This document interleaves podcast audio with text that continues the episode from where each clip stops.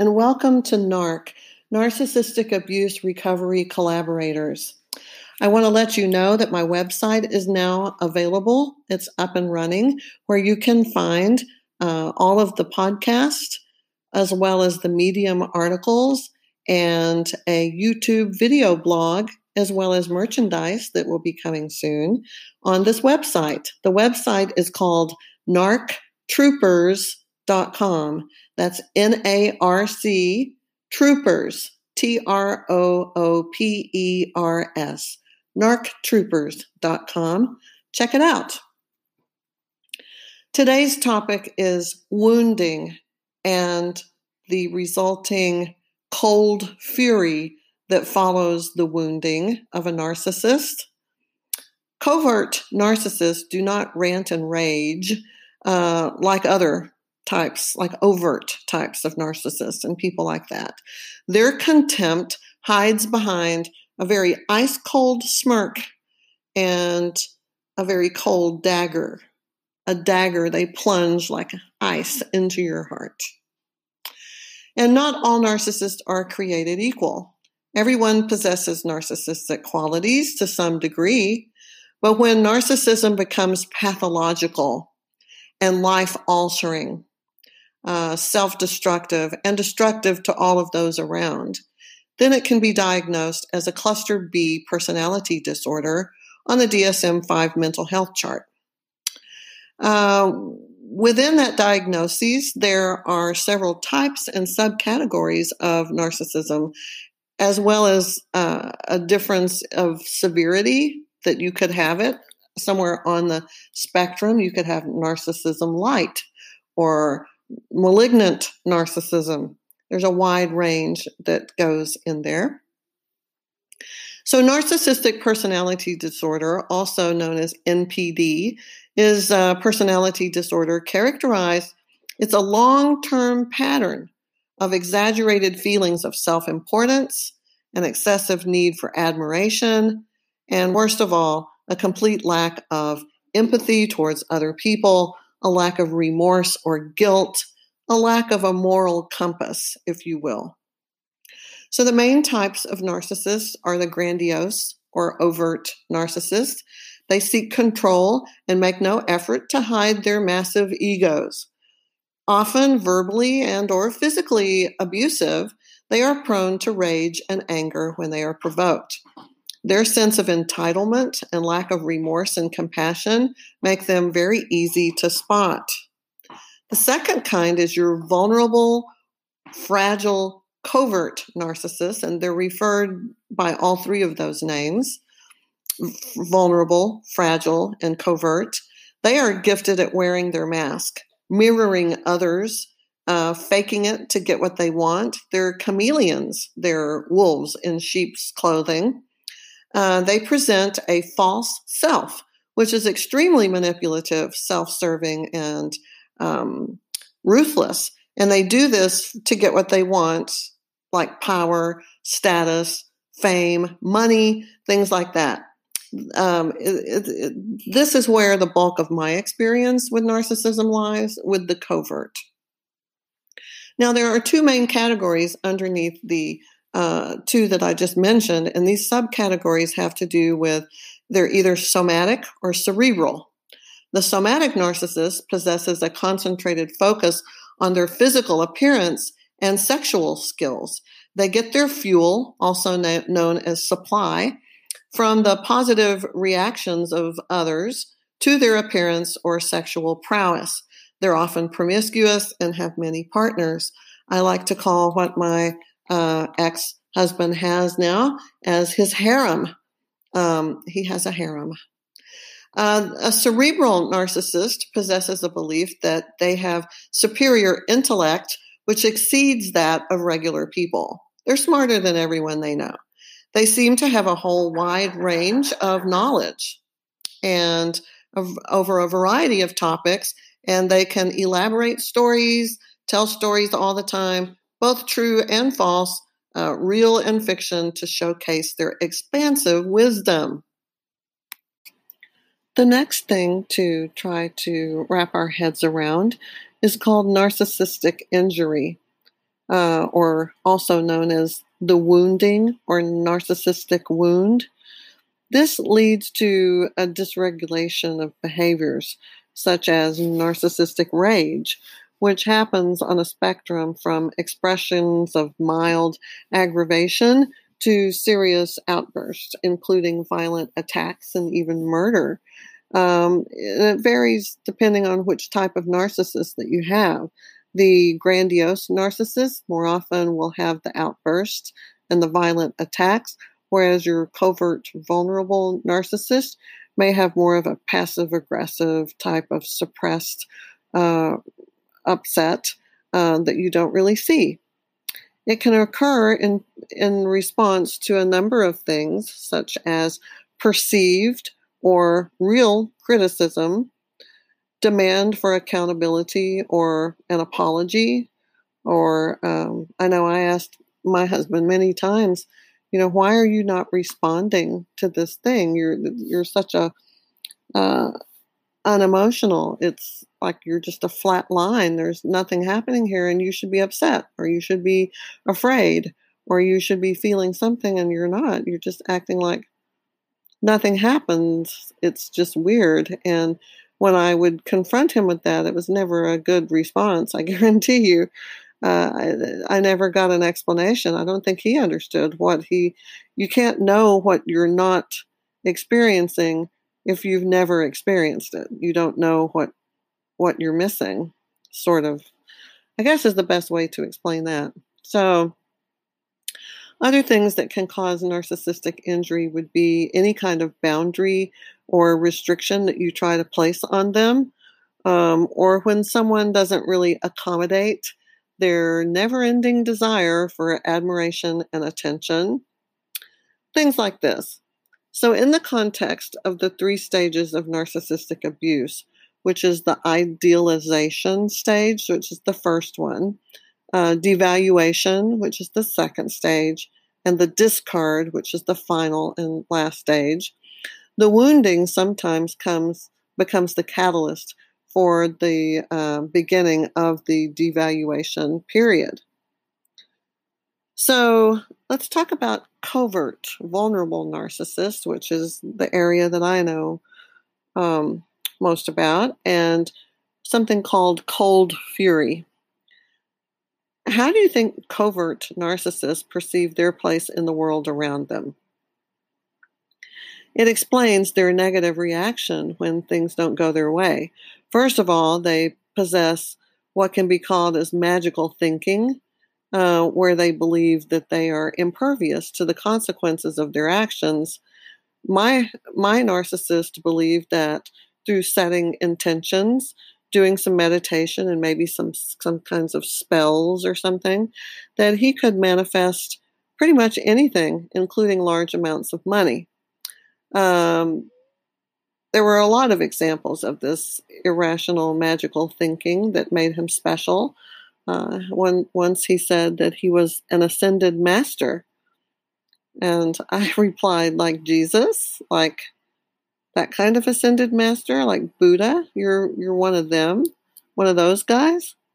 Um, didn't get a clarification on that either, but um, anyway, this magical thinking um, also allows them to take risk, uh, unreasonable, irrational risk, and they expect miracles to happen because of this uh, special thinking that they have going on. Let's keep in mind their amygdala does not function in the same way as a normal person.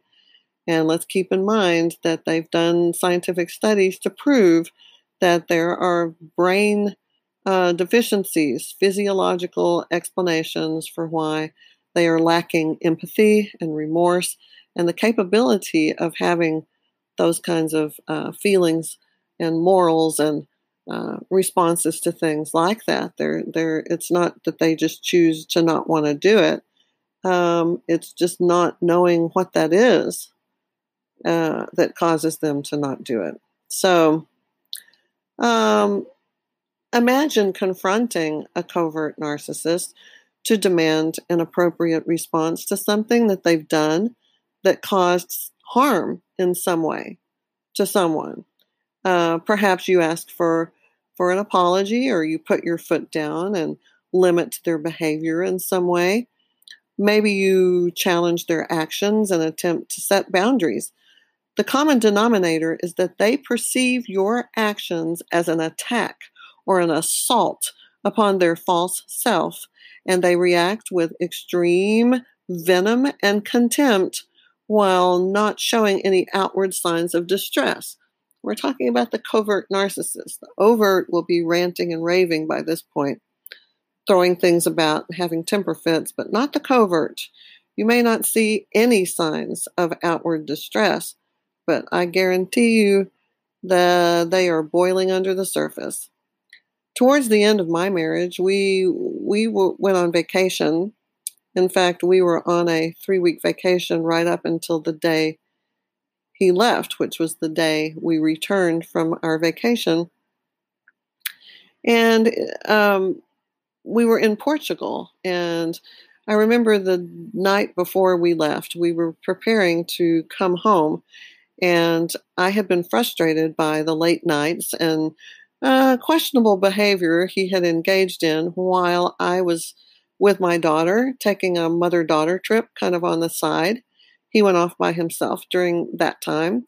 And I remember sitting across the room in our little Airbnb in Lisbon and saying that these solo adventures just had to stop and future trips would need to be taken with us together as a couple to avoid the potential problems that could arise from doing things the way that we were doing them, separate there for about a week. So what I witnessed in the minutes after my my declaration there that I made, it was something I will never forget. Um, it was something I have come to know as the cold fury. His mask, his narcissistic mask, dropped. His face transformed, and his beautiful uh, green eyes they turned black and wet and shiny and glittery as if he were possessed by some kind of demon entity or something. He didn't say anything. He said nothing. He just sat there. Uh, it was just what I call the silence, the smirk, and the stare. The silence, the smirk, and the stare. It transformed him into something supernatural, inhuman, and dangerous. Um, the hate in that room at that moment was palpable and utterly chilling. I remember thinking that if looks could kill, I would be dead. I what had happened there is that I had wounded his inflated, engorged ego and delicate sense of self, and in return, he was feeling cold rage, pure evil intention, um, consumed by icy hot wrath and boiling hatred was just flowing through his body. A few minutes later, it had all sort of uh, faded away, and he appeared to be recovered and composed. And we proceeded to, to dinner. And we walked down the street to a little restaurant and had a nice dinner like nothing had happened. I, I didn't know that he would be discarding me less than 48 hours later, shortly after we got home back to the States. Um, and he would just take his already packed duffel bag, leaving everything else behind and just disappearing forever. I didn't know that when we had that last dinner in Lisbon. The cold fury is a characteris- characteristic phenomenon experienced by covert, vulnerable narcissists. Consider it the trumpet that signals Armageddon. Think of it as the prelude to murder. So while the covert may never raise his hand or raise his voice to you, make no mistake, he will murder you nonetheless. and he will murder you in the most painful and profane way imaginable. The wounding is inevitable. The discard is unavoidable. You will die a thousand deaths at their hands, and then in a final coup de grace, you will have no choice about what's happening. You will have to be reborn into another version of yourself because the life you had is going to perish. One, this new life is one that you don't know what it is. Um, you couldn't even imagine it or recognize it. It is the genesis of transformation that follows a ruthless annihilation. It erases your very existence along with any memories of the life you once knew. That's what happens. Are they mentally sick, demonically possessed, or merely a casualty of the war that they lost as a child? It really doesn't matter. The wounding is inevitable. The discard will happen. You will die. The life you knew with your dysregulated partner will end. And in the void that follows, you will have no choice but to be reborn. They, these narcissists, are harbingers of destruction. But we rise up from the ashes. We live on in ways they will never understand because we can love. We can feel joy and intimacy and closeness and connection. We can feel loyalty, fidelity, all kinds of things like that. Um, we can love. We are human, and they will never know what that feels like. In knowing that, we must let them go and accept truth. They are the walking dead, the hollow men. And they were never who we thought they were. None of it was real. So, first things first, we have to accept what they are and what has happened. And as after we do that, we have to move to the second stage where we start to have we have to start reimagining our life, reimagining our future, building plans for how we're going to navigate moving forward. I know that we never planned on having to do something like this, and it seems to be a formidable task. But we have no choice. We have no choice but to to do this, to create ourselves and to find all the tools that we can gather to put in our little tool belt that will help us to be able to be brave enough and strong enough, faithful enough to get through this and make it. And just remember the things that cause us the most grief and most pain are the very things that these people that we have loved and that we have tried to fix, we've tried to heal them and, and help them. That the things that cause us the most grief are the things that they will never feel. They're incapable of feeling these things. So, isn't it better that we can experience real, genuine, authentic emotion, even if sometimes it's just soul crushing and horrible. It beats the alternative of going through those stages of narcissistic abuse. Think about that. Their lives, they idealize people in a very infatuated and false sense of of thinking that this person is going to be everything that that they ever hoped for. But then it always, always goes to the second stage of devaluation where they start picking on the person and they, the person loses their shiny luster and they the infatuation and the idealization ends because they see the person's flaws and they don't feel special. They don't feel like they're getting their fuel or their supply anymore. And then ultimately, the discard. If you hang around long enough, eventually they will leave you. And when they do, it's going to be in the most cruel and horrible way possible. It's going to be suddenly and abruptly out of nowhere. You're going to be blindsided like I was, and that is going to destroy you. So, all we can do is stay grounded in reality enough to know that these things that we're talking about that it's true. They can't be what we need them to be. And we have to accept that that they are limited that they do not have the same brain physiology they don't have the same thinking process they don't have the same ability to feel regular human emotion like love and intimacy or any of those kinds of things.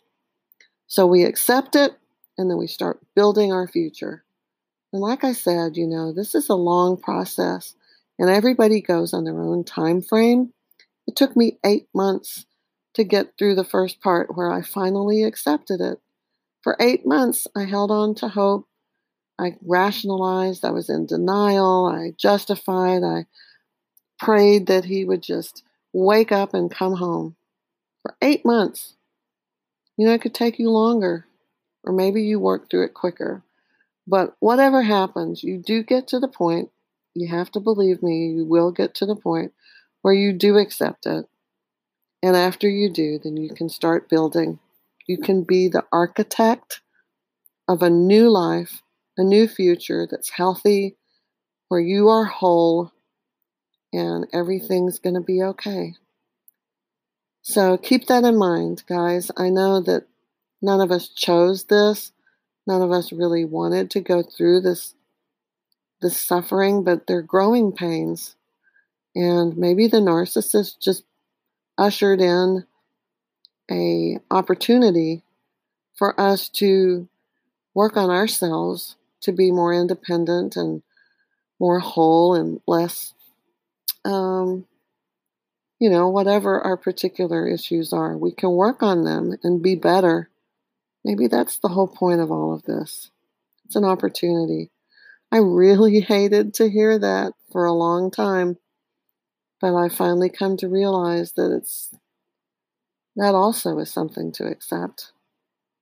Anyway, there's work to be done and hope to be had, and I wish everyone well. Okay, talk to you soon. Bye.